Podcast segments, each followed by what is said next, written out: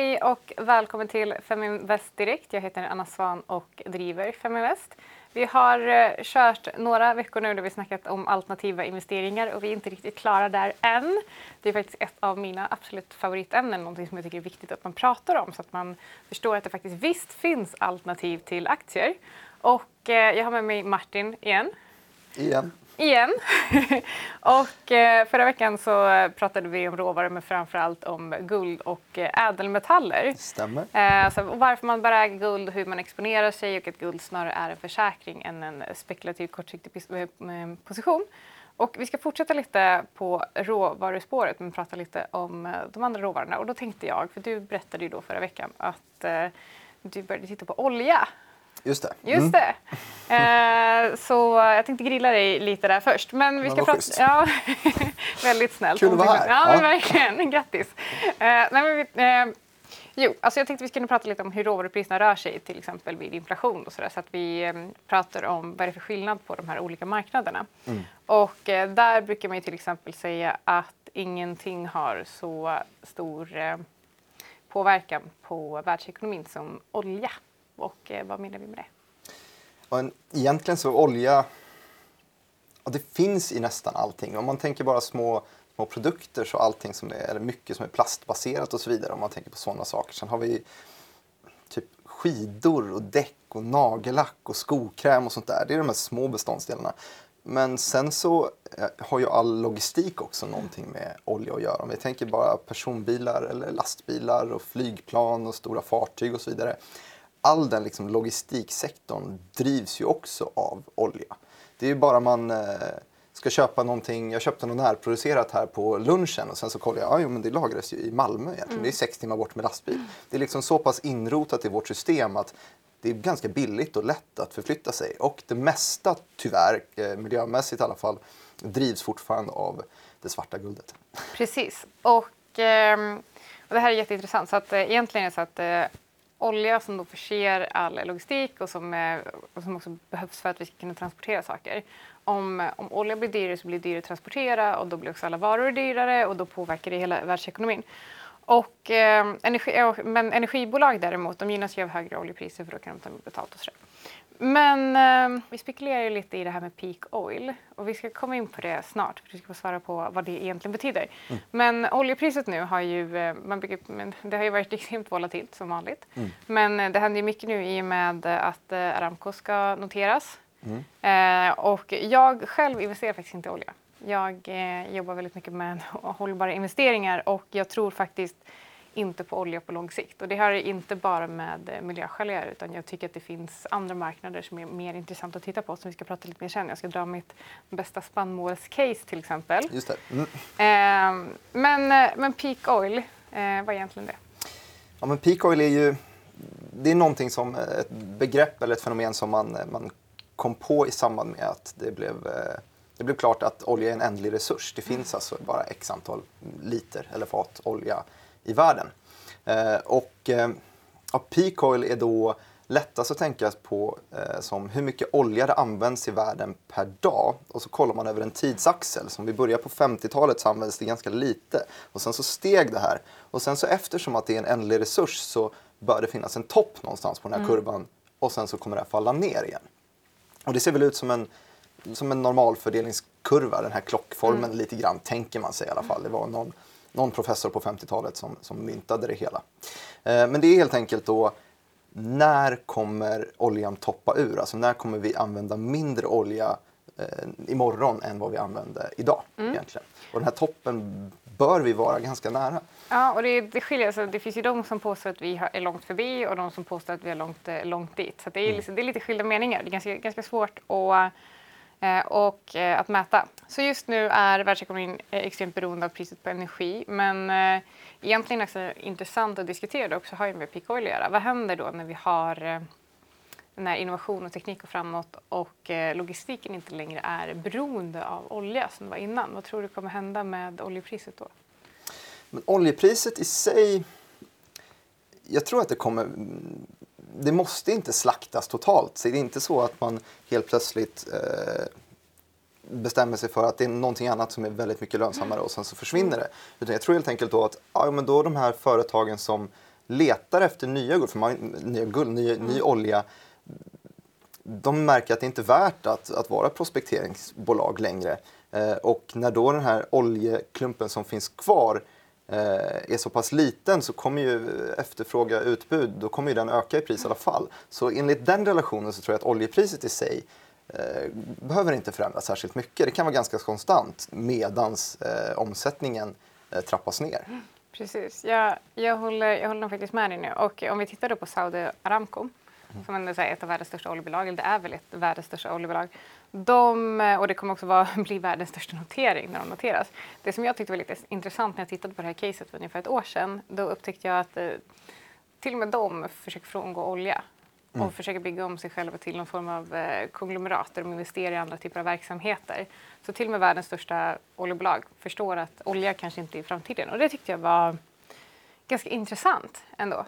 Att man... Jo men absolut, det är intressant men jag tror också att det kan, kan lika gärna vara det är en hedging-strategi. Du har Ja, pratat, eller vi har pratat om det här i, i podden förra Diversi- veckan. att diversifiera sig. Ja. Exakt. Ja, men precis. Men eh, vi, kan, vi kan släppa olja och energi där så behöver vi inte prata så himla mycket mer om det. För jag, tycker, jag tycker som sagt inte att olja är så kul. men, eh, men vi kan prata om min favoritråvarugrupp. Vi pratade om så här, jordbruksråvaror förra veckan. Eh, och jag handlar mycket med softs Mm. och mycket med spannmål. Och det tycker jag är, är roligt. Och mitt case för spannmål, om man tittar på långsiktiga fundamentala caset utöver att eh, priset just nu är extremt lågt jämfört Mm. med eh, i relation till sig själv och till till exempel aktier. Så eh, om vi tittar på hur eh, jordens befolkning ökar Mm. Samtidigt som ytan för eh, odling minskar, Mm. samtidigt som vi ser ökade klimatförändringar så kommer det bli svårare och svårare att odla och fler människor som ska ha mat. Mm. Vilket innebär att eh, tillgången kommer minska samtidigt som efterfrågan kommer öka. Så jag Lite tror, maltusiansk eh, stämning på det där. Ja. ja, verkligen. Så jag tror faktiskt att, eh, att vi kommer se en ganska hög eh, prisförändring. Alltså att Ja. eh, vi kommer se stigande priser på framförallt spannmål och mjuka eh, jordbruksråvaror. Mm. Vi såg till exempel vad som hände med kakaopriset när eh, vid ebola-krisen, vid Mm. ebola-epidemin. Så, så där kan man ju se, se om det var ett litet smakprov på vad som komma skall. Ja, jag sitter bara och håller med här. Jag hade faktiskt ingen, ingen stor koll på kakaopriset under ebolakrisen. Men det, det stack iväg då alltså? Ja, eh, och det var, det var faktiskt första gången som jag funderade över råvarupriser. Eh, nej, då, och då frågade jag en vän som satt som aktie, aktiemäklare. Vad, vad, eh, du, vad hände med kakaopriset nu? Eh, och jag hade inte tittat alls på det. Och då sa han bara, nej men jag tittar faktiskt bara på aktier och inte på råvaror. Eh, och sen så hörde han av sig några veckor senare och sa han, kakaopriset stack 20 procent. Eh, och det var liksom för att det var svårt att få ut kakao. Ja. Så att, ja, också lite intressant tycker jag. Ja, verkligen. Så, um, och, det, och man kan, eh, skulle egentligen kunna titta på vad som hände under romarrikets fall. Oj. För eh, ehm, det var också nämligen så att man brukar korrelera det här med klimatförändringar. Mm. Och vi hade en liten mini-istid då, vilket gjorde att eh, grödorna förstördes och eh, stora delar av befolkningen i romarriket då svalt ihjäl. Mm. Så de här klimatförändringarna och minskade tillgången på grödor gjorde att, eh, romarriket, eh, att det var en del av romarrikets förfall. Mm. Så eh, vi får väl se. Jag tror absolut att det en ganska bra idé att investera i den typen av eh, produkter på lång sikt. Mm. Men det, det är faktiskt bara, det är, bara min idé. Men eh, du lovade att du skulle läsa på lite om råvaror sitt. Har du hunnit? Nej, jag har ju fokuserat ändå på, på oljan. Jag tycker att den är spännande. Nej, men jag, jag slogs lite här när du, när du tog upp eh, spannmålen. Att Mm. jag, jag försökte ju flika in eh, Malthus. Thomas Malthus Mm. var ju någon sån här eh, snubbe som för något tusentals år kanske, tusen år sedan kanske, jag vet inte riktigt. Mm. Förutspådde i alla fall att det fanns ett, eh, ett topp på hur många människor jorden skulle klara av. Mm. Eh, och då räknade han på att ja, jo, men, eh, om vi idag är en miljard människor så, och maten räcker ju knappt till oss. Eh, om vi då blir två miljarder, hur ska maten kunna räcka till? Eh, och var ganska övertygande i sin tro om att ja, men, jorden klarar inte av fler människor. Och idag så, så har vi gått förbi det ganska ganska rejält. ja.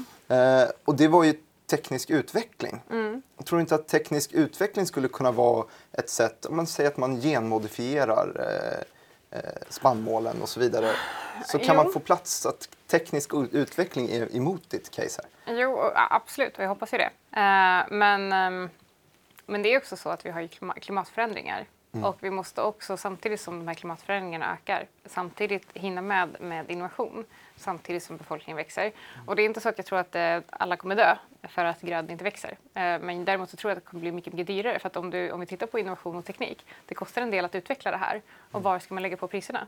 Ja, det är sant. Så att du, du har ju klimatförändringarna som talar för dig, att det är ja. vattenbrist och sen blir det jäkligt svårt att ja, odla i öken. Exakt. Ja, jag håller med dig. Jag ville bara smaka på det också. Mm. och det är faktiskt många, om man ska jämföra, om man ska jämföra det här caset, nu bara, kanske ingen djup analys som jag drog här, om man ska jämföra det här caset med hur många letar efter aktier. Mm. Då är det många som säger att man, man ska köpa ICA eller Axfood och ha i portföljen för mm. att alla behöver äta. Eh, och eh, då har man ju också för det första man glömt bolagsrisken. Eh, och det är, liksom, det är inte riktigt intressanta.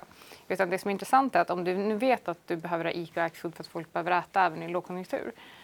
Är det inte bättre att köpa de underliggande råvarorna då? Jo. Så att man slipper bolagsrisken? Om det är exakt. Man vill ja. ju hitta den exakta risken. Man vill inte hålla på och luddas runt av mm. allt annat som man tar på sig samtidigt. Håller exakt. Men hur gör man det då?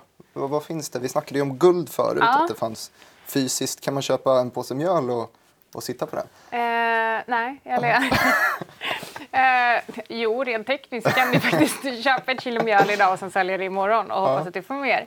Eh, så, men det är väl kanske inte det liksom, mest praktiska sättet att göra ett kilo mjöl eller ändå ganska så stort.